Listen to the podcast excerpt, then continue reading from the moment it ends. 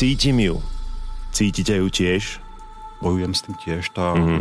úzkosť alebo možno až depresia, ja ju mám v podstate skoro každý deň. Ak ju nevnímate, tak... Choďte sa pozrieť do Nemenovskej ľadovej jaskyne. To je tá šokantná udalosť. Toto je podcast Sabo sebou. Miesto, kde rozoberáme všetky otiene spoločenskej zodpovednosti a rozprávame sa o tom, ako robiť veci inak. Spolu lepšie. Inšpirujeme a motivujeme sa k uvedomelejšiemu životu. V tejto epizóde s novinárom a spisovateľom Jakubom Filom. Kritizujeme Čínu a áno, oprávnene. Treba si uvedomiť, že mnohé tovary, ktoré my spotrebujeme u nás, sa vyrábajú v Číne. A s klimatológom Jozefom Pechom. Skľúčujúce pre mňa nie je ani to, že kam sa to uberá, ale to, že ľudia aj napriek týmto správam jednoducho stále nič nerobia, ale sa tak ako prízerajú. Ja som Mišo Sabo a vy vítajte pri počúvaní.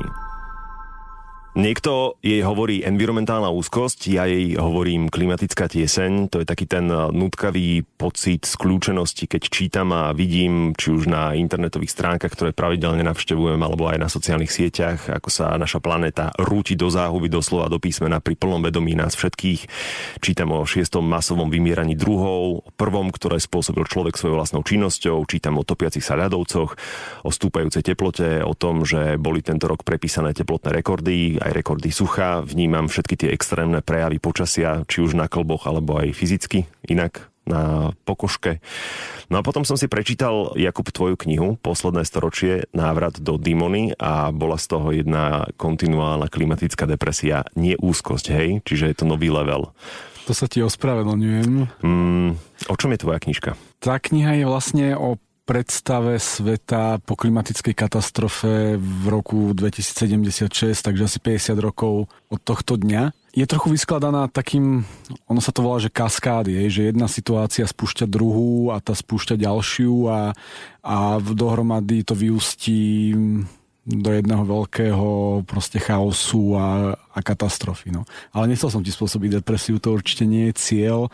Aspoň nie je cieľ ako dlhodobý. Hej. Je to skôr preto, aby to bola taká facka pre ľudí, aby začali nad tým rozmýšľať. No. Po prečítaní, čo som mal prvotný plán, že to dám za víkend, tak mi to trvalo až dva týždne, lebo som si to musel kúskovať. Dával som si to ako jednohúbky po kapitolách. Tak áno, bola tam tá čiastočná niekoľko dní trvajúce depresie, ale veľmi rýchlo som sa otriasol, povedal som si, že dobre. A potom som si povedal, že zavolám si vás oboch na pokec, na podcast. Jozef, eh, je to sci-fi, alebo je možná realita, že v roku 2076 budú všetci žiť eh, na severe Európy, že eh, to vedie k tomu, že súčasné spoločenské zriadenie môže sa otriasť v základoch, že nebudeme jesť eh, potravu, ako ju poznáme, že budeme jesť nejaké nahrážky vesmírnu stravu napríklad. Je to sci-fi? Ja sa obávam, že ja ti teraz spôsobím ešte väčšiu depresiu, Ďakujem. pretože uh, tieto, by som povedal, um, literárne predlohy alebo žánre oni síce častokrát fabulujú a sú takou, eh, no, povedzme, že dystopickou predstavou toho, ako to môže vyzerať, ale mám taký pocit, že v prípade klimatickej krízy a klimatickej zmeny tá realita dokonca aj vedcov častokrát veľmi prekvapí, mhm. nepríjemne. A ja to môžem eh, porovnať povedzme s tým, že napríklad ešte v 90. rokoch boli vydané nejaké prvé také sofistikované modelové predpoklady o tom, ako sa bude v najbližších dekádach a desaťročiach vyvíjať tá globálna klíma. No a teraz sme asi 30 rokov po týchto prvých predpovediach a ona tá realita je oveľa horšia. Dokonca aj v tých základných parametroch, ktoré sa modelovali, to znamená globálna teplota a o dopadoch už ani nehovoriac. Takže to, že či v roku 2076 alebo 46 alebo 50 bude ten stav už, eh, by som povedal, v kolapse, E, to samozrejme nikto z nás povedať presne nevie, nikto z nás nemá kryštáľovú gulu, ale keď sa človek trošku rozhliadne okolo seba na ten svet, tak musí mu byť jasné, že niečo zásadné sa deje a v prípade teda klimatickej zmeny sa všetko toto akceleruje. Keď ja pociťujem klimatickú tieseň, čo pociťuje klimatolog? No je to niečo podobné. Mnohí klimatológovia s tým, že pracujú so surovými dátami a e, častokrát prednášajú jednak verejnosti a iným odborníkom o týchto problémoch, tak je to pre nich istá časť takej tej terapie, že sa jednoducho vyrozprávajú z tohto veľmi depresívneho stavu, ale Zase na druhú stranu ja osobne teda s tým e, nemám až také bezprostredné skúsenosti, že by mi to vyslovene pomáhalo, takže bojujem s tým tiež. Tá mm-hmm. klimatická úzkosť alebo možno až depresia ja ju mám v podstate skoro každý deň. Občas sú lepšie dni, občas horšie, ale mm, keď si človek naozaj uvedomí, čo nás v podstate v najbližších 10 ročiach čaká, čo v podstate zažijeme už my, nielen naše deti, ale mm. už my, ktorí sme 30 40 tak naozaj to nie je veľmi radosný pohľad do tej budúcnosti a um, možno sa k tomu ešte časom dostaneme počas tohto podcastu, ale um, možno tá najväčšia hrozba, respektíve to najväčšie skľúčujúce pre mňa nie je ani to, že kam sa to uberá, ale to, že ľudia aj napriek týmto správam jednoducho stále nič nerobia, ale len sa tak ako prízerajú z pozodia. Mm. Jakub, ty vo svojej knihe píšeš o tzv. neobývateľných územiach. To je vlastne niečo, čo mu teraz ešte stále oficiálne hovoríme subtropické pásmo. Odborník to je niekto iný, ale áno, podľa tých niektorých e, štúdí, ktoré som, som ako keby čítal, tak ja som to samozrejme zveličil, hej, že neobyvateľné územie asi možno v nejakom čase, keď s tou klimatickou zmenou nič nespravíme, tak nejaké územia budú naozaj že neobyvateľné my sa asi stretneme s územiami a teda ich ako, ako Jožo hovoril, že ich zažijeme, kde bude veľmi ťažké žiť. A, mm. a je to ako naozaj, je to nejaký pás v Afrike, je to Blízky východ, India ako veľmi ohrozená na krajina, kde žije 1,3 miliardy ľudí a všetky tie územia asi budú sužované. No. Či už to budú ako brutálne horúčavy, ktoré nebudú, nebude vedieť organizmus zvládať, a inde to môžu byť hurikány, ktoré zase budú decimovať relatívne, relatívne pravidelne to územie. Takže áno, áno, stretneme sa s tým asi. Tiež píšeš o tzv. veľkom odsune, o stiahovaní ľudí na sever. Um, Áno, pre mnohých ľudí to môže teraz znieť, keď to počúvajú ako fikcia, ale veľká klimatická migrácia sa už v podstate začala. New York Times uh, už zverejnil text na túto tému, z ktorého vychádza predpoklad, a to je naozaj, že počiarkujem, že to je iba predpoklad, že v roku 2050 by mohlo byť na svete 150 až 200 miliónov klimatických utečencov. Aké to môže mať následky? A teraz sa nadýchujem, aby som presne moc nestrašil tých ľudí, ale a, veď my sme boli svetkami jednej utečeneckej mm. krízy a v roku 2015 kvôli, kvôli občanskej vojne v Sýrii, kedy zo Sýrie už utekli 4 milióny ľudí a milión sa vydal ako keby na tú púť, púť do Európy. No a videli sme to, ako to je proste nárast politického extrémizmu chudoba tých ľudí, nejaký well-being tých ľudí, zdravie, čím žijú, proste starostlivosť celkovo. No a potom v tej Európe nárast populizmu, nárast povedzme nejakých polofašistických strán, mm. a, ale aj, aj, aj celkovo zmena tej spoločnosti. Ako my sme tú prvú krízu zvládli, chvála Bohu, vďaka, vďaka postoju povedzme mnohých veľkých štátov ako Nemecko alebo podobne, ktorí vlastne investovali do toho veľa prostriedkov. No ale my tu hovoríme o tom, že, že putovať nebude milión ľudí, ale budú putovať desiatky miliónov. Hej. Mm. Odhad OSN hovorí, že z tých 150-200 miliónov časť bude ako keby nejaká lokálna, regionálna migrácia, no ale tí ľudia budú utekať z nejakých miest a napríklad Európa je to miesto, kde budú opäť hľadať útočisko. Ono v podstate doteraz sa špekuluje, že či za to občianskou vojnou v Sýrii, e, ktorá spustila tú spomínanú poslednú veľkú migračnú vlnu, tiež nebola klíma.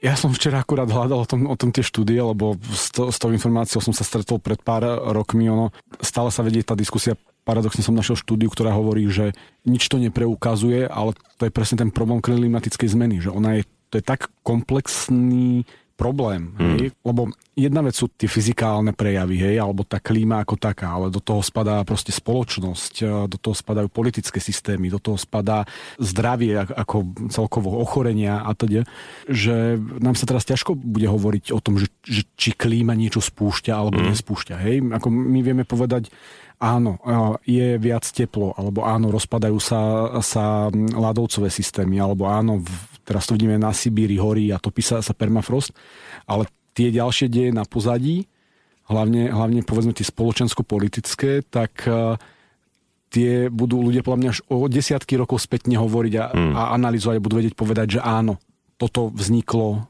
táto trma vrma vznikla, pretože tam niekde začala nejaká klimatická zmena.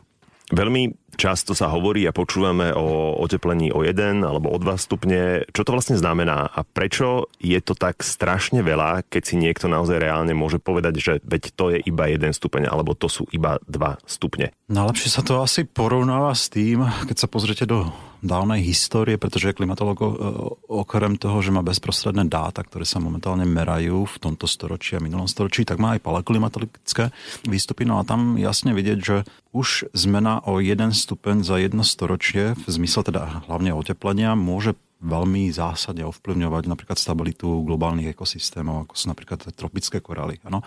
Uh, ich rozpad napríklad v niektorých oblastiach tropického Pacifiku, Indického oceánu, ale napríklad aj Karibiku už vidíme dnes. A do roku 2050 sa očakáva, že asi 99% korálov mm. vymizne z planéty a to, to budeme zhruba na nejakých dvoch stupňoch a v tom horšom prípade. Áno, samozrejme, ľudia to percepčne vnímajú tak, že stupeň hore-dole to v podstate nič neznamená. Včera sme mali 36 na Slovensku, dnes máme 26 stupňov Celzia, ale tu porovnávame samozrejme hrušky s jablkami, pretože globálny priemer, historický priemer e, na úrovni globálnej planéty je tak konzervatívna, tak dlhodobo sa nemeniaca charakteristika, mm. že ako náhle sa vám posunie o jednu desatinu stupňa Celzia, tak už to znamená nejaký zásadný posun. A niektorí, povedzme doktori, mm, to prirovnávajú k tomu, že napríklad naša krv, aj keď to samozrejme nie je úplne to najlepšie prirovnanie, ale tá naša krv je tiež, e, alebo ľudské telo je hydrotermálne prostredie, ktoré je v podstate vybalancované jednak chemicky, ale, aj teplotne a máme zhruba tú teplotu okolo tých 36,7, 36,8 stupňa Celzia. Ako náhle mm. vám to ide cez 37 stupňov, už cítime nejaký problém. A ak sa to dostáva už k 40 1 stupňom, tak v podstate môžete zomrieť. Ano? Takže to je rozdiel nejakých 4 stupne Celzia a toto pravdepodobne aj niektorí ekologovia k tomuto tak veľmi rýchlo ako prirovnávajú, že aj pre planétu je ten nadstavený globálny termostat veľmi citlivá záležitosť. Ak klimatolog hovorí, že do konca tohto storočia sa oteplí pravdepodobne o 5-6 stupňov Celzia a v takom tom širokom vnímaní populácie to nerezonuje takto hodnota, tak je to jednoducho tým, že si neuvedomujú tento obrovský skok e, v rámci jedného storočia. A je ale samozrejme pravda aj to, že tak ako bola teraz postavená tá otázka, veľmi ťažko sa to prirovnáva k niečomu, mm. takže som to radšej prirovnal k tej krvi, čo je také ako ľahko vysvetliteľné. Takže keď sa povie, že 1,5 stupňa a 2 stupňa, takže je to dosť zásadný rozdiel. Áno, dokonca aj jedna z posledných špeciálnych správ IPCC, ktorá vyšla, bola publikovaná v oktobri 2018, to znamená 1,5 roka dozadu, práve hodnotila rozsah dopadov na celej planéte v prípade, že sa oteplí len do 1,5 stupňa a do 2 stupňov Celzia. Mm. A práve ten rozdiel 0,5 stupňa Celzia hrá veľmi zásadnú rolu napríklad pre tie koraly, ktoré som hovoril. Hej, tam ten rozsah e, vyhubenia alebo zmiznutia plošného, teda všetkých druhov tropických koralov. Rozdiel 1,5-2 stupňov Celzia je rozdiel asi 30%. Mm-hmm. To znamená, že pri 1,5 stupňa Celzia očakávame vymretie asi 70%, kdežto už pri 2 stupňoch tých 99% koralov, čo bude dosť zásadný problém pre tropické oceány. Teraz citát z knihy Posledné storočie. Najhoršie bolo, že nás a našich predchodcov, vedcov a výskumníkov nikto dlhé roky nepočúval. A keď nás už začali počúvať, veľmi dlho trvalo, kým začal niekto niečo robiť. A keď už začal niekto niečo robiť, zväčša to nestačilo. Na konci 20. storočia, keď ľudstvo konečne prijalo vedecký konsenzus, že klimatickú zmenu spôsobuje svojou činnosťou, sa vo vzduší nachádzalo už také množstvo skleníkových plynov, že globálne oteplovanie nebolo len nejakou teóriou o budúcnosti, ale prebiehajúcou realitou. Aj tak pri tom všetkom, čo hovoríme, čo vy veci hovoríte, čo dennodenne vidíme a zažívame, máme tu zástup klima skeptikov. Najväčší z nich sú dokonca najmocnejší muži tohto sveta. Máme tu veľa ignorantov, ktorí tejto téme vôbec nepripisujú váhu.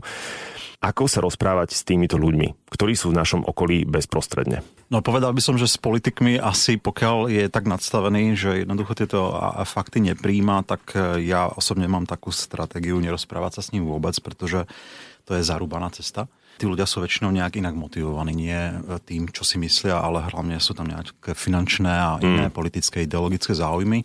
Um, mohli by ste stráviť s Donaldom Trumpom, aj keď teda ja nemám nejakú osobnú skúsenosť s ním, ale mohli by ste sa s ním rozprávať 10 hodín, aj tak by to nepomohlo, pretože on v konečnom dôsledku pri tom rozhodovaní urobí niečo iné, ako si vy myslíte, že by mohol urobiť. Dôležitejší a možno toho trošku zásadnejší sú klimaskeptici, ktorí sú tak trošku na nižších úrovniach, ani nie tak v rozhodovacích funkciách, ale e, ľudia, ktorí naozaj bežne stretávate a dávajú vám také tie nepríjemné otázky typu, že tak ako aj tak to presne nevieme povedať, že ten vplyv človeka je nejaký, ja neviem, 95-percentný na to oteplovanie, tak takíto sú e, nie že nepríjemní, ale stále vás e, v podstate častujú takými dosť e, zvláštnymi otázkami a tu naozaj nepomôže nič iné, len vysvetľovať, vysvetľovať, vysvetľovať, doslova až by som povedal do nemoty. Áno, bohužiaľ nemáme inú možnosť a ja si sľubujem od tej klimatickej zmeny, samozrejme niektorí ľudia hovoria, v tom zmysle, že tá klimatická zmena postupuje tak pomaly, že nie je vidieť. Áno? Hmm. Len ona, keď už sa rozbehne do takých rýchlostí, že bude vidieť, tak už bude neskoro.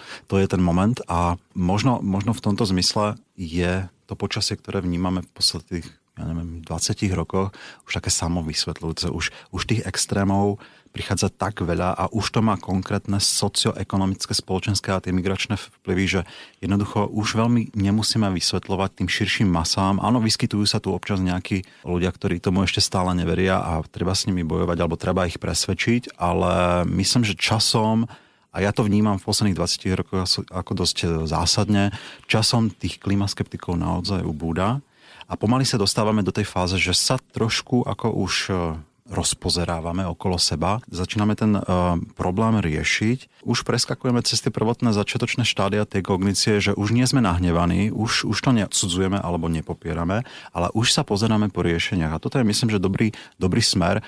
Pochopiteľne nedá sa povedať, že by v tomto štádiu bola teraz e, väčšinová populácia, či už na Slovensku alebo na svete, ale ja si myslím, že v tejto ďalšej dekáde po roku 2020 týchto ľudí výrazne pribudne a tých skeptikov už bude naozaj pár milióntin percenta. To... Ja, ja sa len trochu obávam, že či nežijeme v takej vlastnej bubline. Uh, ako, keby, ako keby ja trochu na to, to narážam, lebo tiež mám ten pocit, že ako keby ľudia začínajú si ako keby uvedomovať. Hej. Vlastne sám som toho príkladom, hej, že ja som chodil na environmentálne gymnázium, tému životného prostredia v novinárčine som robil ako odjak živá, ale do, som k tomu, že klimatická zmena je téma to jedna, mm. hej, a môžeme riešiť plasty alebo hoci čo iné, len, len ako keby toto je život ohrozujúca mm-hmm. vec dlhodobé, no, nie z dlhodobého, z krátkodobého hľadiska. No. Súhlasím s tým, že tých extrémov začína byť veľa, že ľudia to už začínajú vidieť. Hej? A mnohé zlomové momenty boli aj, aj minuloročné veľké požiare, či už v Amazónii alebo, alebo v Austrálii, hoci sa nás priamo netýkali napríklad na Slovensku, ale ľudia už začali registrovať, že aha, že to vlastne nie, nie je úplne normálne. Ale pred týždňom som bol, bol vonku a, a presne v tom, v tom feelingu, alebo teda v tom pocite toho, že áno, ľudia sa prebúdzajú a idú niečo riešiť a a bol som vonku a mm, šiel som asi o polnoci domov som prechádzal cez mesto a teraz som tam videl ako tých ľudí žijúcich bežným životom a to, to ich teraz vôbec nechcem nejako ako keby odsúdiť alebo dačo, mm. hej, len zrazu som nadobudol taký pocit presne toho, že či nie som moc optimistický. Ešte, ja te, na teba budem veľmi rýchlo reagovať. Jednou takou zásadnou vecou, ktorá sa v podstate udiala a umlela teraz z posledných 6 mesiacov a súvisí práve s tou pandémiou. E, ja si ešte spomínam na tie prvé dni, kedy ľudia proste ako krčili nosom nad tým, že musia nosiť, nosiť rúška a ukazovali na ľudí, aha, tak ten nosí rúška, smiali sa mu.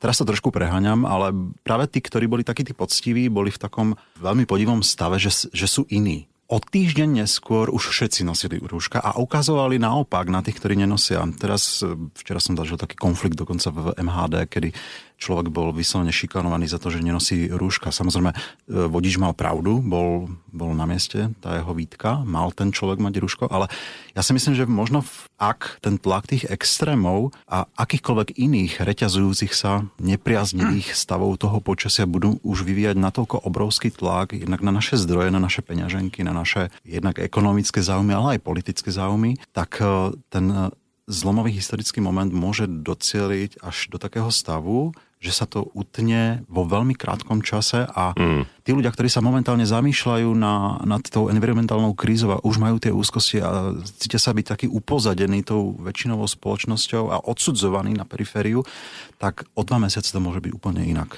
Hej? A mm. COVID, COVID nám v podstate ukázal, ako to môže fungovať tej spoločnosti, že to vnímanie týchto problémov môže ísť veľmi zaujímavou cestou. Samozrejme, ten COVID, nie som síce spokojný, že prišiel, ale v tom takom najhoršom by som povedal, že sú aj také pozitíva. Ale tiež sme išli z 0 na 100 a potom zrazu zo 100 na 0. No, napríklad. No. no na 10, hej, že povedzme si. Ale...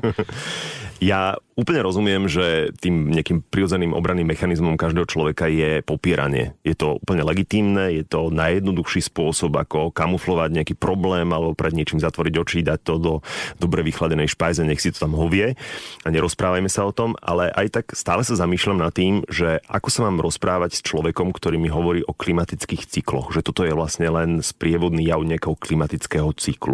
Že vlastne sa to deje a že je to úplne OK a že planéta je úplne fit. Neviem, tu pomôže asi len jedna vec, e, pokiaľ si on sám nedokáže v tejto informačnej dobe nájsť dostatočne, by som povedal, relevantné a vedecké dôkazy o tom, že to tak nie je, tak e, treba mu to vysvetliť naozaj, by som povedal, polopate. A pokiaľ naozaj ako nepomôže, keď, keď si tie cykly stále bude nejak ako utvrdzovať, tak e, zrejme už asi nepomôže nič iné, len nechať tú debatu tak, pretože mm. takáto debata vás naozaj stojí veľké množstvo energie. A ja som keď som začínal s klimatológiou, tak som mal také množstvo energie, že som veľké množstvo vecí proste takýmto spôsobom vysvetľoval, až by som povedal do najzásadnejších fyzikálnych detailov. Dlhé roky som v podstate v tom nejak bojoval a teraz už eh, len tak ako odkazujem. Viete čo, ja som to popísal tam, tam, tam si to môžete po, eh, prečítať a je o tom aj takýto rozhovor. Môžete si, môžete si to nájsť aj na Washington Post. Ako dnes eh, aj tá žurnalistika a média sa dostali do takého stavu, kedy naozaj už sú mnohé, a Jakub je tým asi dobrým príkladom, že mnohé takéto veľmi ťažké fyzikálne e, problémy sa dajú povedať cez príbeh veľmi jednoducho. Ano? Takže e, rozprávať s týmito ľuďmi tak, ako na akej sú doslova úrovni mm. a jednoducho priblížiť im to. Nebudem asi veľmi konkrétny, pretože záviselo by to od konkrétnej otázky, ale treba skúšať. Ono, ja som čítal takú štúdiu, z okolnosťou vydala Kolumbia, čo je najprestížnejšia mm. žurnalistická škola, alebo nie je to, že štúdia, je to skôr taký manuál, ako rozprávať alebo ako informovať o, o klimatickej kríze, o klimatickej zmene. Je to zápas o príbeh vo všeobecnosti. Okay. A, a inak ten príbeh rozprávajú si ľudia medzi sebou, ktorí sú, ja neviem, odborníci na nejakú tému, inak ho rozprávame stredoškolským študentom, inak ho rozprávame staršej generácii napríklad. A už má pravdu v tom, že ľuďom, ktorým 10 krát poviete ten príbeh alebo povieš ten príbeh a on si stále ide svoje, tak ako to najlepšie odpovede, no veď uvidíš o 5 rokov, hej, mm-hmm. alebo, alebo uvidíš o 10 rokov, mm-hmm. lebo naozaj ne, v nejakom momente to stratí zmysel, hej, do nejakého momentu to má jednoduché slova, pozitívne príklady, ekonomické na tvoj osobný život, hej, proste ak budeš používať zelené energie, tak nakoniec budeš mať, ja neviem, viac peňazí. To je príklad auta nebudeš vlastniť auto, neplatíš leasing, neplatíš poistku, neplatíš servis, neplatíš eh, neviem čo a zároveň výrazne znižuješ svoju uhlíkovú stopu a keď raz za čas potrebuješ auto, lebo chceš ísť na výlet alebo sa mm. odsťahovať, tak si ho môžeš požičať a keď máš povedzme viac peňazí, lebo neplatíš benzín, poistku a teda, tak si požičaj elektrické auto. Hej. Je veľa týchto návodov, len eh, ako keby sme ešte stále v tej fáze, že ľuďom treba povedať, že halo, halo, budíček, lebo tí, ktorí už zareagujú na budíček, veľmi ľahko si nachádzajú tie informácie sami, lebo ich je ako kvantum. To je asi taká tá cesta, že Strach je paralizujúci a nestrašiť, nestrašiť, nestrašiť silou mocou, ale proste treba tých ľudí oblievať tou studenou vodou, alebo nechcem povedať, že fackať, aby sme tu nepoužívali nejaké agresívne ne, ne výrazy, ale ako nále on už precitne, tak e, je oveľa jednoduchšie mu poskytnúť aj oveľa náročnejšie informácie, aj vedecké a, a tak ďalej. A do toho momentu proste jednoduché príklady, občas vystrašiť, občas pozitívne, že vlastne jeho kvalita života sa zlepší. Je to veľmi triky. Tým, že si to takto pekne rozbehol, tak len e, doplním takú vec, e, ktorú mám teda z osobnej skúsenosti.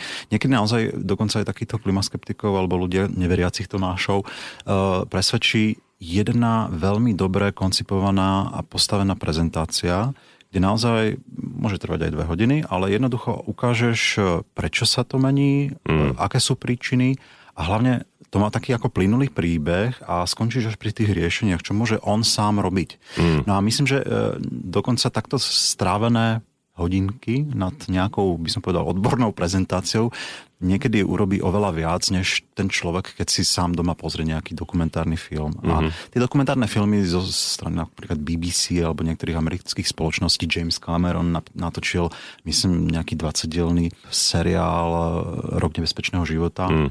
A tam je to všetko robené cez príbehy. A tie príbehy sú veľmi emotívne a ten Cameron to napísal a natočil tak neskutočne dobre, že človek, keď e, naozaj má aspoň trošku empatie, tak sa dokáže možno tak trochu vcítiť do tých príbehov a dokáže mm. sa možno aj tak vcítiť do toho, že keby sa tam on nachádzal v tom príbehu, čo by robil.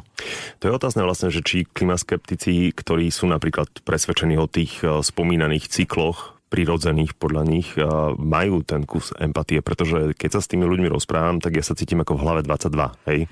Ale tam je, ako treba si aj uvedomiť, že veľmi široké spektrum tých ľudí, ktorí vlastne odmietajú tézu klimatickej zmeny mm. ľuďmi spôsobenej, že niektorí sú tí vyslovení odmietači, u niektorých je to možno nejaké ideologické podfarbenie na škále, proste pomaly, že liberál, hej, mm. liberáli sú tí ekológovia a my sme tí konzervatívci tradiční. Veľká časť z tých ľudí sú, sú presne takí, ako si ty spomenul, že oni vlastne len zamkli tú tému niekde do svojho podvedomia, do tej špajze a nechcú počuť. Je to vlastne jednoduchšie v tom živote a nie sú nevyhnutne ako keby klimaskeptici, tak mali by sme asi medzi nimi trochu rozlišovať, lebo to je práve tá veľká časť ľudí, ktorých proste musíme osloviť. Hej, alebo rozprávam teraz trochu ako aktivista, čo by som sa mal prefackať sám. Lebo, ja, myslím, myslím, že ti to ide celkom dobre. ale, ale, ale ako keby oni by mali začať uh, vnímať ten problém ako problém. Áno, ja si myslím, že ty si to teraz povedal veľmi presne, lebo je tu veľmi maličká časť populácie, ktorých možno naozaj označiť klimaskeptikov. Buď sú to tí profesionáli, ktorí sú skôr ako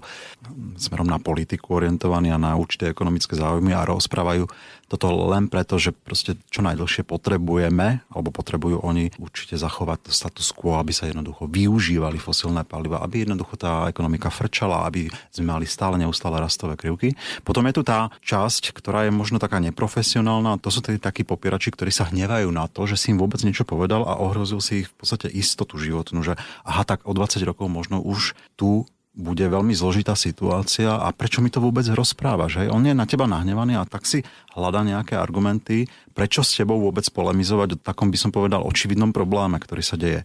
No a potom, to si veľmi dobre ukázal, že veľká časť populácie je to absolútne jedno a ne, nechcem priamo povedať, že sú v stave, že si zatvárajú oči pred týmto problémom. Oni ho ako periférne vnímajú, ale bohužiaľ tým, že majú v tom svojom živote nadstavené určité priority o tom, že budú zarábať, budú mať dobrý job a postavia si niekde na periférii Bratislavy pekný domček, kde budú vychovať svoje deti, tak toto je naprostá časť populácie aj na svete, ktorá proste sníva o tom svojom určitom sne, takej tej zabezpečenosti a oni, toto je veľmi by som povedal, progresívna časť populácie v istom zmysle, pretože oni, keď saturujú tie svoje požiadavky na tento život, život.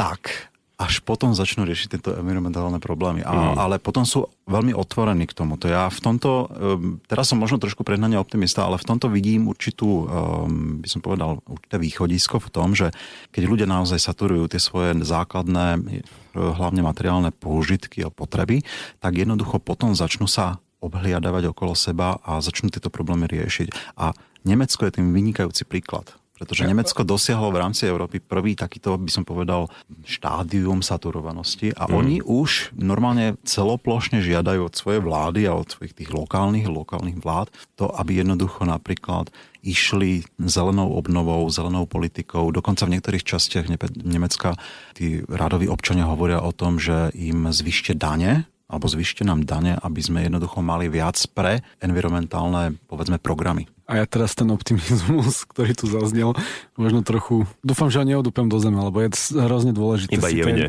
zhodníme sa na tom, že je dôležité si ten optimizmus ako zachovávať, lebo bez toho mm. si treba nájsť nejaký strom. Ale Nemecko je fajn, a Švedsko je fajn, a Británia je fajn, aj my sme ešte stále veľmi fajn, hoci už aj tuto sa presne stáva to, že ľudia potrebujú naplniť niečo mať, hej. No ale potom tu máme ako 5 miliard e, ľudí, ktorí rovnako chcú naplniť tie svoje potreby a tie štáty sa snažia dohnať ako keby západ a tým pádom sú veľkým producentom, ja neviem, skleníkových plynov, mm-hmm. to je mhm. presne príklad Indie a Číny, hej, a to vlastne svojou produkciou, ako keby tie snahy Európy, ktorá už trošku precitla, brzdia hej, alebo keď nie úplne negujú, hej. Len už teraz zachádzame naozaj do veľmi mhm. ťažkej, mm-hmm. ťažkej, to rieši to aj parížský dohovor, nejakým vyvažovaním a, a sme podľa mňa presne v téme, že ktorá už je pre tú skupinu precitnutých a poďme si, vysvetľovať detaily a nie o tom, že halo, začnite uvažovať o životom. Ja myslím, že toto už súvisí tak trošku už aj s takou oblasťou, ktorá je možno na prvý pohľad e, pre diskusiu úplne periferná, ale to sú ľudské práva. My jednoducho nemôžeme e, Indom a Číňanom a ja neviem kde, ja neviem, veľmi chudobným národom na svete povedať, že viete, vy nemáte nárok na ten progres, ktorý sme my zažili. Mm. No len tu treba samozrejme pokračovať tej diskusii aj ďalej a povedať, že pokiaľ Európa už má veľkú časť toho, by som povedal, špinavého mm, vývoja cez fosilné paliva, cez ropu, za sebou a máme nejaké technológie, tak mali by sme v budúcnosti naozaj uvažovať o tom, že ten transfer technológií by mal byť veľmi intenzívny do týchto oblastí a naozaj ísť cestou, ako tieto národy, áno, dostať na určitú úroveň, aby boli saturovaní, pretože potom hrozí naozaj tá obrovská disparita bohatstva a chudoby. A aby išli tou naozaj čistejšou cestou, aby nemuseli preskakať to, čo sme preskákali my. Veď o tom snáď bude celá európska tom, nová obnova. A, o tom je v podstate no. celý parísky dohovor mm. a je tam obrovské množstvo agent, ktoré sa takýmto spôsobom riešia, len tie pokroky v rokovaniach sú bohužiaľ zatiaľ pomalé a tie výsledky zatiaľ nie sú, ale e, mnohí ľudia, ktorí chodia na tieto konferencie, si uvedomujú množstvo týchto problémov že tej chudobnejšej časti sveta jednoducho treba pomôcť, mm. aby nešli tou cestou ako my. A to je, myslím, dobrý signál. On, otázka je načasovanie. Otázka je timing eh, týchto problémov, pretože tá klimatická zmena, ako som aj povedal, ona akceleruje, zrychluje sa, aj tie dopady sú stále viditeľnejšie a dramatickejšie, takže otázka je, kedy sa k tomuto riešeniu dopracujeme s matateľnými výsledkami a ja som zase v tomto pesimista alebo skeptik, pretože mm, vidím, že tá klimatická zmena naozaj ide, ide rýchlejšie, rýchlejšie. ide rýchlejšie a valcuje nás a možno to nestihneme v takom očakávanom riešení, ako si myslíme. No. No môžeme sa upokojiť aspoň tým, že Európska únia, alebo teda Európa sama o sebe bola vždy trendsetterom a, a lídrom, tak pevne verím, že v tejto téme nesklame. Inak čítal som, práve som si spomenul jeden blok, v ktorom bola myšlienka, že veď vysadíme 7 miliard stromov a sme zachránení. Zatiaľ ale čelíme, a to je fakt, väčším úbytku než pribúdaniu stromov. Existuje nejaké jedno jednoduché riešenie? Je to asi naivná otázka, hej, ale musel som im položiť. Jedno, ktoré by naozaj urobilo zásadný rozdiel zbaviť sa primárne emisí uhlíka. Samozrejme, my sa tvárime iba o emisiách oxidu uhličitého, ale tam sú aj ďalšie plyny, ale keď to zjednoduším, tak ako špinavých emisí z fosílnych palív to je kľúč. To je veľmi jednoduché a teraz ako za tým sa skrýva ako celý priemysel a polnohospodárstvo, lebo to nie je len výfuk z auta a obrábanie pôdy no, a ďalšie a ďalšie veci. Ono existuje jednoduchá odpoveď na tú otázku, len skrýva za sebou ako naozaj veľmi komplikovaný proces, čo ale musíme spraviť je vykročiť na tú cestu toho procesu čím skôr. Každý ďalší rok, každý ďalší pol rok je oneskorením a my sme ako keby možno aj vďaka Parískému dohovoru alebo teraz v Európe, tak ako už sme zdvihli nohu, ale ešte stále sme nezačali robiť kroky, hej, a to hovorím od tej ako keby vyspelejšej časti sveta, ako sme si tu hovorili pred chvíľou. Treba napríklad e, povedať jeden základný fakt. E, oteplenie, ktoré momentálne registrujeme na planéte posledných 20 rokov, to je výsledok emisí uhlíka a spalovania predovšetkým uhlia a ropy zemného plynu, ktoré sme robili ešte v 70. rokoch. Ano. Vtedy, keď sme vypustili tie tony uhlíka, tak oni teraz začínajú ohrievať a začínajú vôbec aktívne prispievať k tomu, že na planete je iná klíma. To znamená, že dnešné emisie, to, čo dnes spálime dnes, tak to sa začne prejavovať o 60 rokov zhruba. Znamená, že pokiaľ by sme to aj zajtra všetko odstrihli a dostali sa na emisiami na úplnú nulu, tak to globálne oteplovanie bude ešte plus minus nejaké to polstoročie pokračovať v týchto intenciách, respektíve v tomto trende a možno ešte bude trošku zrychlovať. To technologické riešenie toho, že sa musíme zbaviť toho fosílneho energetického základu, to je evidentné. Máme na to technológie, vieme, čo presne máme robiť, e, chyba už len politická vôľa. Mm. Keby sme mali konkrétne teraz čakať na to, že celá spoločnosť Unblock vyspeje do takej situácie, že nebudeme chcieť tamto, nebudeme chcieť toto a budeme mať trošku znížený ten horizont túžob, nebudeme taký ako požívačný, hedonisticky vyslovene sa to tak častokrát hovorí tak e, na toto, by som povedal, na ten taký, by som povedal, až, až duchovný, spirituálny progres globálneho spoločenstva, na to nemôžeme čakať momentálne. Hej. To sú ešte generácie na to, aby sme to docielili. Aj keď to je dô, oveľa dôležitejšie než tie technológie. Mm. Ale bohužiaľ teraz to musíme rýchlo riešiť e, jednak technologicky a jednak politicky a politici toto už majú na stole 30 rokov. Takže už sa len dohodnúť a už len presvedčiť možno aj takých veľkých prispievateľov, ako je Čína, Spojené štáty, Austrália, Japonsko, aby naozaj šlapli na ten plyn a Plyn elektroauta. Plyn elektroauta, samozrejme. Ale častokrát, napríklad, keby tu sedel nejaký ekonom, alebo taký ako osvietený ekonom, no poviem to takto otvorene, tak by vám povedal, že dosť kľúčová záležitosť je síce aj tá politická vôľa, ale napríklad aj nadstavenie nejakých takých tých daňových reforiem, ano? aby mm-hmm. napríklad časť tých peňazí, ktoré štáty získavajú z daní, tak išli práve na tie environmentálne ciele a aby napríklad sa aj zmenila, povedzme, distribúcia produktov, ktoré majú naozaj tú veľkú uhlíkovú stopu. To znamená, majú boli vytvorené práve veľkou pridanou hodnotou práve toho spalovania. Hej? No a napríklad ten daňový systém by mal, napríklad pri uhlíkovej dane to funguje tak, že jednoducho zvýhodníte cenovo skôr produkty, ktoré tú uhlíkovú stopu majú nižšiu, áno, a naopak e, zoberiete dotácie alebo daňové zvýhodnenia tým produktom, ktoré jednoducho viac poškodzujú to životné mm-hmm. prostredie. A toto je riešenie, ktoré sa dá okamžite realizovať a na to naozaj potrebujeme tú politickú volu a na to všetko máme krásne príklady zo sveta, kde napríklad uhlíková daň alebo iná takáto, by som povedal, environmentálna daň funguje vynikajúco. Švedsko je tým krásnym príkladom. Oni to majú od 92. roku a oni práve v dôsledku tohto klesli s emisiami o viac ako 30 čo je naozaj obrovský progres. Britská Kolumbia v Kanade, Kanada samotná ide už týmto smerom. Mm-hmm. Ano? Takže máme, máme niektoré príklady, ktoré by sme mali využívať a dokonca aj Európska komisia momentálne rieši nejakú formu či už environmentálneho alebo uhlíkového cla a potom aj uh, uhlíkovej dane aj keď je to trošku nadlho, ale proste riešia to. No a toto je práve príklad, ktorý, e, alebo riešenie, ktoré sa dá pomerne rýchlo infiltrovať do tej spoločnosti, aby jednoducho aj ten trh, aby tá ekonomika bola viac motivovaná využívať práve tie čistejšie mm-hmm. zdroje energie. Len to chce vôľu. Áno, chce to vôľu mm. a chce sa to ako rozhýbať. A Jakub to tu už niekde spomenul, že keď máte proti sebe človeka, ktorý je vyslovene len ekonomicky orientovaný a motivovaný povedzme svojim ziskom, tak mu treba vysvetliť teda cez tie peniaze. Čo znamená napríklad to, že budeme mať napríklad do 30 rokov zdravšie životné prostredie, že jednoducho tým si aj on menej priplatí na niektoré škody. No a napríklad, keď si už teraz postavíte nejakú honosnú, destina, eh, honosnú vilu, kde si tu na periférii Bratislavy, tak tomu človeku môžete vysvetliť to, že keď ti dvakrát do roka alebo trikrát za 10 rokov odnesie strechu, to extrémne počasie, ktoré je v dôsledku klimatickej zmeny stále brutálnejšie, keď to tak poviem, no tak to budeš cítiť na svojej peňaženke, pretože mm, ako opravovať trikrát za 10 rokov svoju celú nehnuteľnosť, tak to ako človeka môže vyslovene zrujnovať. Takže keď už to nejde takto, tak jednoducho motivovať ho minimálne finančne, že jednoducho viac ušetrí len na konci dňa, a inak ma hrozne prekvapuje, že ja som tu dneska za to skeptickejšie o skutočnosti.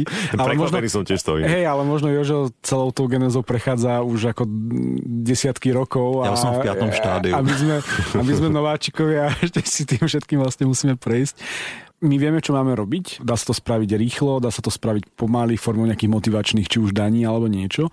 Len vždy na pozadí bude otázka, tá vznikla žiaľ Bohu kvôli našej nečinnosti a našej ako ľudstva. Či ešte máme čas? To je tá otázka, či dnes v roku 2020 máme ešte 3 dekády, 30 rokov na to, aby sme mohli postupným zavádzaním nejakých daní, opatrení to postupne zmeniť. Lebo niektoré dáta ukazujú, aspoň tak ako ich interpretujem si, že už o 10 rokov presiahneme vlastne také množstvo uhlíka v atmosfére, že vlastne nebudeme môcť otepliť atmosféru menej ako o 2 stupne. Mm. Je, čo je vlastne ten náš hraničný pomyselný bod. Ona sa môže otepliť aj o 9 stupňov, a, ale tam proste nikto nechce byť, lebo tam nebudeme vedieť žiť. No to už bude potom naozaj tvoja kniha. Áno, áno, potom to už mm. je naozaj tá katastrofická vízia. Hej. Je otázka, že, že či ako keby uh, netreba lomcovať na to, aby tie rozhodnutia a tie riešenia, ktoré máme, ktoré naozaj ako sú vymyslené, sú presne vieme, čo máme spraviť, proste sa nezačali diať čím skôr.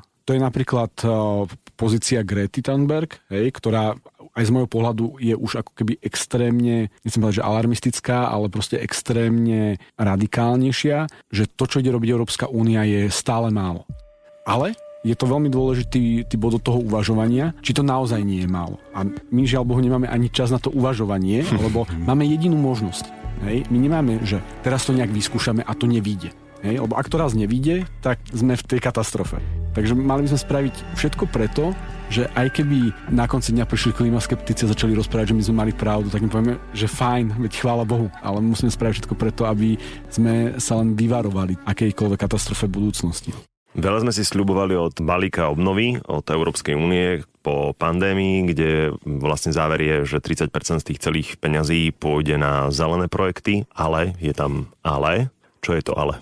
To ale je, že 70% z toho balíka obnovy nenaviazali na European Green Deal ani na, na Parížský dohovor. Oni síce tvrdia, alebo tá Európska únia tvrdí, že, že všetky peniaze musia byť použité s cieľom dosiahnuť uhlíkovú neutralitu v roku 2050, ale ten balík je na 4 roky. Hej? Mm-hmm. Takže prakticky sa môže stať taká, teraz poviem teoretickú situáciu, že nejaká krajina v záujme toho, aby veľmi rýchlo naštartovala ekonomiku po koronakríze, prvoplánovo investuje do odvetvia, ktoré je v podstate znečistujúce. Hej? Použijem teraz príklad Polska, hoci oni už deklarovali, že to chcú robiť inak, ale napríklad, že by veľkú časť tej pomoci naliali do svojho uholného priemyslu, tým by pomohli ekonomike, ale zároveň z dlhodobého hľadiska by vlastne veľmi poškodili cieľom eh, proti klimatickej zmene. Takže ono je vlastne super, koľko peniazy tá Európska únia ide dať. Teraz bude veľmi závisieť od toho, aké budú reformné plány, ktoré tie štáty majú predložiť e, v oktobri, lebo tie budú rozhodujúce. Mm. A ak tam z nich naozaj zistíme, že mnohé tie štáty idú investovať do uholného priemyslu, do, do rozvoja cestnej infraštruktúry, čo nemusí byť nevyhnutne zlé, ale už len to bude vlastne ukazovať, že oni nechápu, že tie peniaze majú ísť možno do úplne iných riešení, do tých, ja neviem, zelených technológií, do nejakého, do nejakého vizionárstva, do rozvoja, do rozvoja bezuhlíkovej dopravy a, a podobne. Takže je to také veľmi polovičaté víťazstvo v tom New Green Deal a teraz nás vlastne čaká tá dôležitá fáza toho zápasu. We are now the number one energy producer in the world, and soon it will be by far. With a couple of pipelines that have not been able to get approved for many, many years, it'll have a huge impact. It's tremendous wealth, and I'm not going to lose that wealth. I'm not going to lose it on on dreams, on windmills, which frankly aren't working too well. I want the cleanest water on earth. I want the cleanest air on earth. And that's what we're doing. And I think I know more about the environment than most people. Kto je najväčším producentom emisí? Lebo ono sa to tak eh, nejak zvykne už dlhodobo všetko hádzať na Čínu, ako na pôvodcu všetkého zla. Ale je to naozaj tak? Tak keď si zoberiete absolútne čísla, ktoré v podstate nefiltrujú alebo nezohľadňujú teda množstvo obyvateľstva, tak samozrejme Čína vedie. A Čína predbehla tú dvojku súčasnosti, teda Spojené štáty, už v roku 2006. Čína od roku 2003 naozaj je na ceste veľmi intenzívneho využívania fosilných palív. Oni vyslovene nacucávajú alebo nasávajú všetky tie fosilné palivy z celého sveta z Mongolska, z Austrálie, dokonca čas dovážujú aj z niektorých veľmi vzdialených častí, napríklad z Afriky. No ale e, pokiaľ si sa samozrejme rozdrobíme na počet obyvateľstva, tak e, vedú absolútne krajiny, ktoré by ste asi ani nečakali, napríklad taký Katar, ktorý má 38 tón oxidu uhličitého prerátaného teda ekvivalentne na jedného obyvateľa. Ale napríklad aj Luxembursko. Luxembursko je veľmi malá krajina, životný štandard tejto krajiny je veľmi vysoký. Um, ani neviem presne, že čím je to spôsobené konkrétne, že tam majú nejakú uholnú elektráreň, ktorá im naozaj navyšuje tie emisie. Každopádne majú veľmi blízko k tomu Kataru, mm-hmm. nejakých 38 alebo 36 tón. No a Európa všeobecne má teda priemer nejakých 6 tón, 6 až 7 tón e, na obyvateľa. My sa práve na Slovensku pohybujeme okolo tohto čísla, trošku klesáme. No a napríklad susedné Čechy a Polsko tie majú výrazne nad 10 tón. Česko síce nejaký 12 a Polsko napríklad 16. Spojené štáty napríklad Američan priemerný e, spália 16 tón, takže je to rôzne a tu sa možno tak zohľadňuje alebo odráža práve aj ten životný štýl toho obyvateľstva a najmä ten energetický mix, ktorý tá krajina využíva. My sme na tom relatívne dobre kvôli tomu, že máme dve pomerne veľké, síce nie už úplne na 100% fungujúce ehm, jadrové elektrárne, ale napríklad odstavením teda hornonitrianských baní a hlavne nadväzných, teda nadväzného spalovania uhlia ešte budeme výraznejšie klesať po roku 2023, to, to je také veľké očakávanie. No a napríklad Polsko a Česká republika tým, že sú také tie vyslovene uholné veľmoci e, spolu aj s Nemeckom, tak tie emisie sú tam na hlavu pomerne vysoké. No. no a samozrejme, čím priemyselnejšia krajina je, tak tým aj spotreba, točenie ekonomiky je výraznejšie a automaticky sa to teda prejavuje samozrejme aj do emisí. A ešte by som možno spomenul tak ako Slovensko okrajovo, pretože my sme automobilová veľmoc momentálne a Bohužiaľ sa do tých našich emisí nezarátavajú napríklad aj emisie, ktoré sú potom už spojené s produkciou oxidu uhličitého a niektorých zlučení pri mm-hmm. životnom cykle tých aut. Takže my, keby sme toto brali do úvahy, možno, že by sme predbehli aj Českú republiku.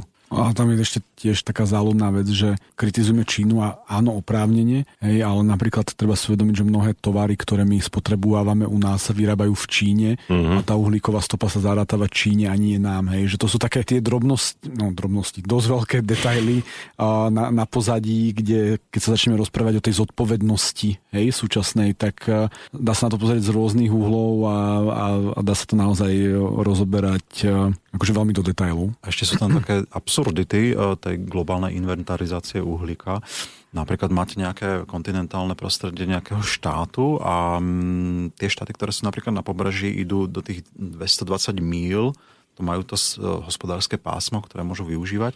A ako náhle sa napríklad interkontinentálny, pardon, medzikontinentálny let napríklad z Londýna do New Yorku dostane už mimo tohto pásma, uh-huh. tak oni tam majú nejaké procedúry, ako už nezarátavať ten uhlík vyprodukovaný tou cestou. Okay. To znamená, že napríklad medzinárodná námorná doprava, ktorá je zdrojom obrovských emisí oxidu uhličitého a iných znečistujúcich látok a letecká doprava hlavne, tam v lufte proste lieta pomerne slušná časť týchto emisí, ktoré nikomu nepatria a nikto ich nechce. Mm-hmm. No, takže to je problém tých inventarizácií a toto sa aj rieši na tých parížských akciách, že kde vlastne dávať tieto emisie. Takže mnohé krajiny toto jednoducho nevykazujú a Jakub to dobre povedal, že my jednoducho v rámci Európy sme síce od 90. roku všeobecne poklesli o 20%, keď zoberieme celú Európsku 28, ale bohužiaľ to išlo väčšinou na úkor alokácie emisí do Číny a do Indie. Takže im sa to pripísalo, nám sa to odpísalo a toto je bohužiaľ taká tá tragédia toho celého príbehu. Trošku alibistické. Trošku. Je to, je to, je Trošku to také, dosť. No. Že teraz, teraz, keď e, napríklad Európska únia chce do roku 2030, e, čo proklamovala ten cieľ 40%, to znamená 20% do tohto roku, lebo 20% poklesu už máme za sebou, tak ďalších 20%, tak to už bude pre Európsku úniu naozaj dosť veľké sústo, pretože tam už musí naozaj e, zaviesť konkrétne klimatické politiky, konkrétne technológie na to, ako to dosiahnuť. Tá druhá 20 to už bude naozaj morda. The eyes of all future generations are upon you. Right here, right now, is where we draw the line. Spomenul som si, že ľudia sa počas jary, keď teda celý svet stal v karanténe, tak sa tak kochali s tým, že vo vzduchu nie sú žiadne dopravné emisie. Internety obiehali tie obrázky, že na Talianskom nad Čínou vlastne, že aká krásna obloha. Planéta si vydýchla. Ja som sa snažil všetkým povedať, že hej, ale to ako keby ty si na pol sekundy zadržal dých. To je všetko, hej. No a v tom istom čase to sa až tak veľa nerozoberalo. Napríklad um, hore na severe Európy a Ázie horela Sibír Ty si o tom písala, Jakub, vo svojom texte pre denník ZME Zem vracia úder s podtitulom Sme svetkami jednej z najhorších klimatických nočných môr. Čo sa opakovane deje na Sibíri a prečo sa nás to týka?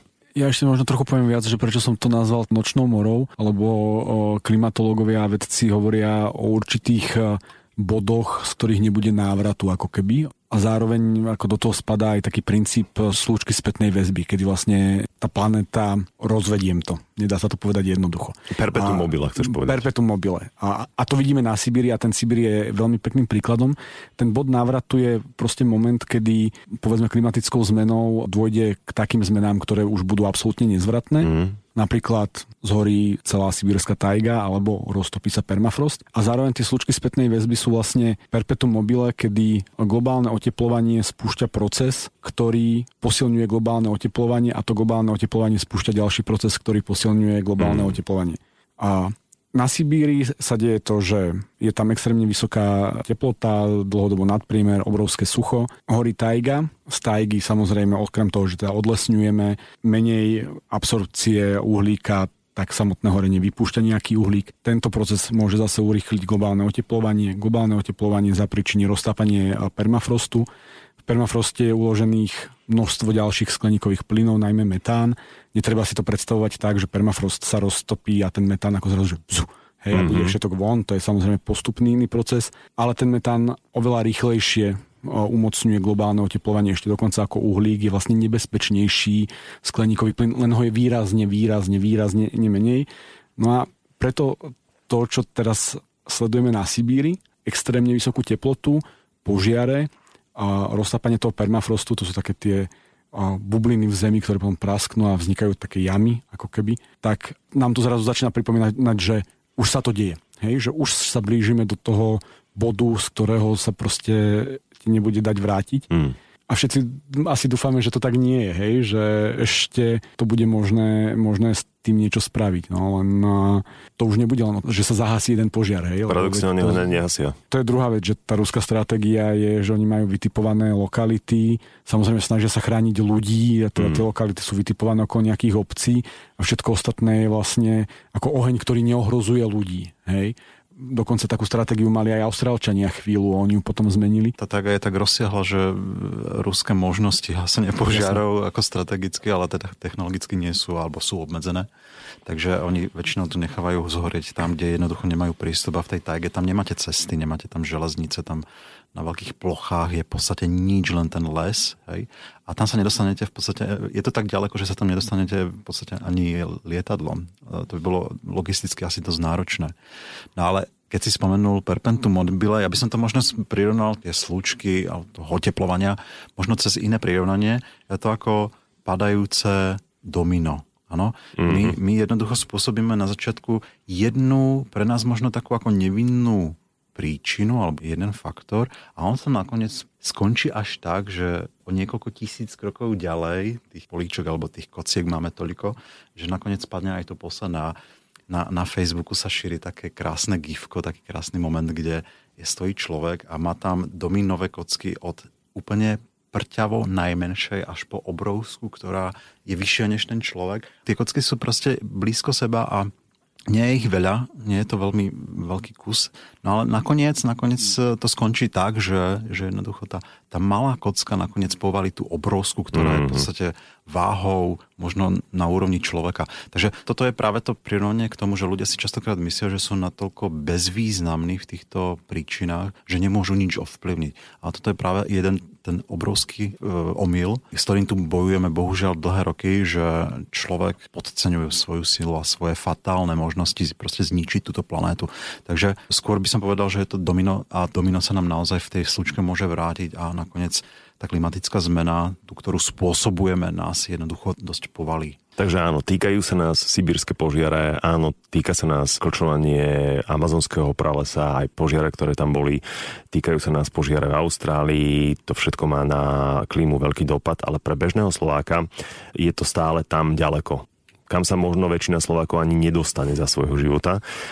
Čo on alebo ona s tým môže spraviť? Aké konkrétne dopady uh, už má alebo ešte len bude mať klimatická zmena na bežného Slováka? Ja kým ti dám slovo, lebo ty si o tom písal knihu, ja len poviem taký svoj zážitok, že choďte sa pozrieť do Nemenovskej ľadovej jaskyne. Možno to nie je najlepší príklad, ale, ale je veľmi dobrý práve. Ale kto si tú Nemenovskú jaskyňu pamätá s obrovskou ľadovou výzdobou a, a proste t- môže si to pozrieť na pohľadniciach, tie fotografie naozaj ako, ako masa ľadu, tak keď tam príde teraz, tak vlastne vidí hlúčik veľmi špinavého snehu na zemi. Jaskyniari sami hovoria, že, že podľa nich to je, je príčinou je klimatická zmena, lebo zimy nie sú tak chladné, aby sa mm. tam dokázala tá ľadová výzdoba vytvoriť. A tento príklad je zaujímavý v tom, že to je tá šokantná udalosť. Hej? Lebo postupné oteplovanie liet, hej, tak možno letá pred 20 rokmi boli chladnejšie ako sú teraz, ale tým, že ich zažívame každý rok, tak to tak necítime. Ale to naozaj človek dostane to, že, že bum.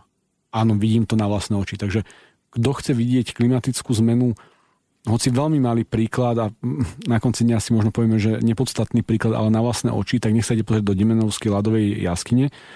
A teraz už určite porozpráva, že čo sa naozaj ide diať na mhm. Slovensku, kvôli klimatickej zmene. Ja by som začal možno takou um, informáciou, ktorá tu zaznela, že mnohé tie prejavy a dopady klimatickej zmeny sa dejú ako keby veľmi ďaleko za našimi hranicami a Je to samozrejme pravda. Istá časť vecí sa odohráva aj u nás a sú veľmi citeľné a hneď sa k ním dostanem, ale začal by som Arktidou. Arktida je oblasť, ktorá nám nie je až tak úplne cudzia a vzdialená, ale cez, povedzme, príbeh ľadového medvedia a tohto ekosystému vidíme, že sa tam naozaj niečo deje. Aj cez tie uh, horiace tundrové oblasti. Ale Arktída sama o sebe sa v dôsledku globálneho teplovania ohrieva oveľa rýchlejšie než zbytok planéty a to prináša aj do strednej Európy a do toho charakteru počasia úplne nové vzorce. My sa musíme teraz prispôsobiť takým nárazovým, by som povedal, klimatickým extrémom, kedy naozaj musíme riešiť veľmi teplú a pomerne suchú zimu bez snehu, čo samozrejme potom cítia lyžiari, že nadávajú, že kde majú ten sneh. No a potom oveľa, oveľa zásadnejší je dopad toho, že keď máme takúto teplú, miernu a bez snehu zimu, tak na jar veľmi rýchlo štartuje sucho. A tento rok bol krásny príklad toho, ako to prebieha.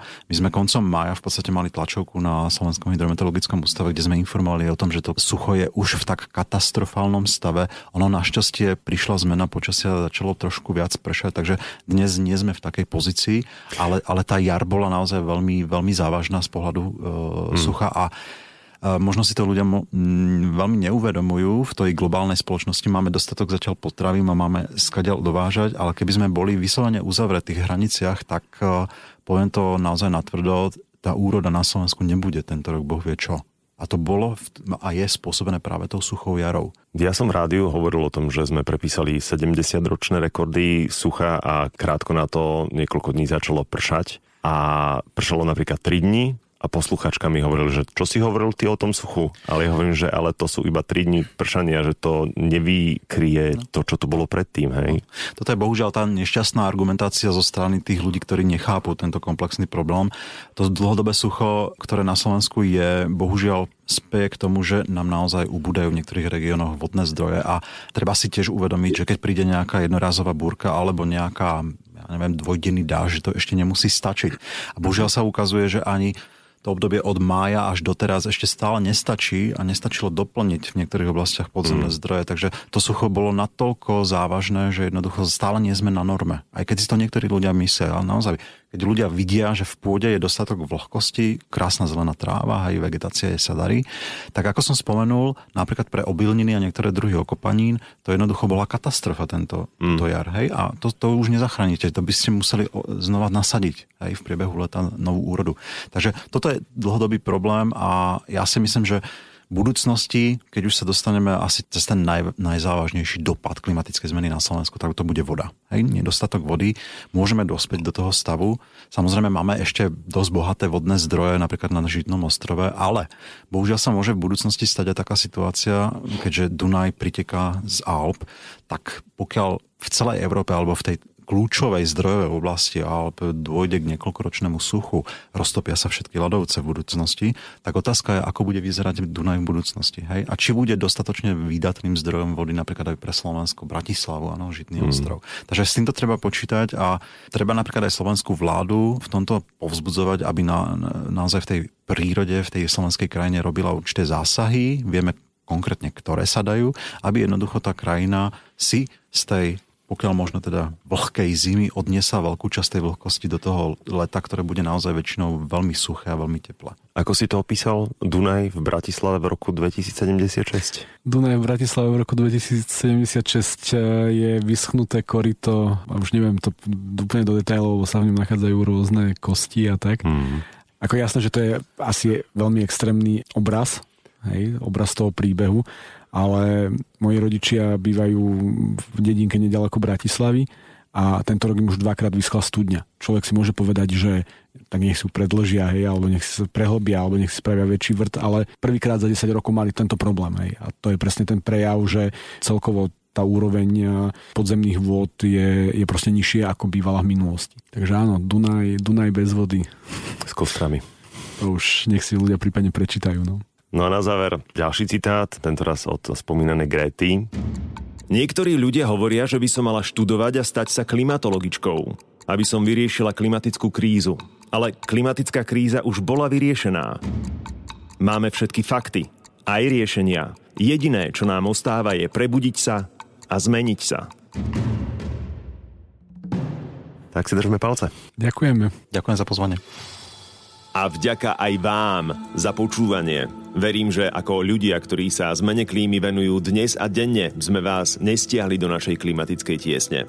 Práve naopak, verím, že vás Jakubovo a Jozefovo rozprávanie nakoplo k akcii. Budem vďačný, ak budete ich myšlienky zdieľať. A tento podcast môžete zdieľať tiež. Na sociálnych sieťach, na Instagrame aj na Facebooku ma nájdete ako MXSABO. Teším sa na vašu spätnú väzbu. Vážim si, že ste nám venovali svoj čas.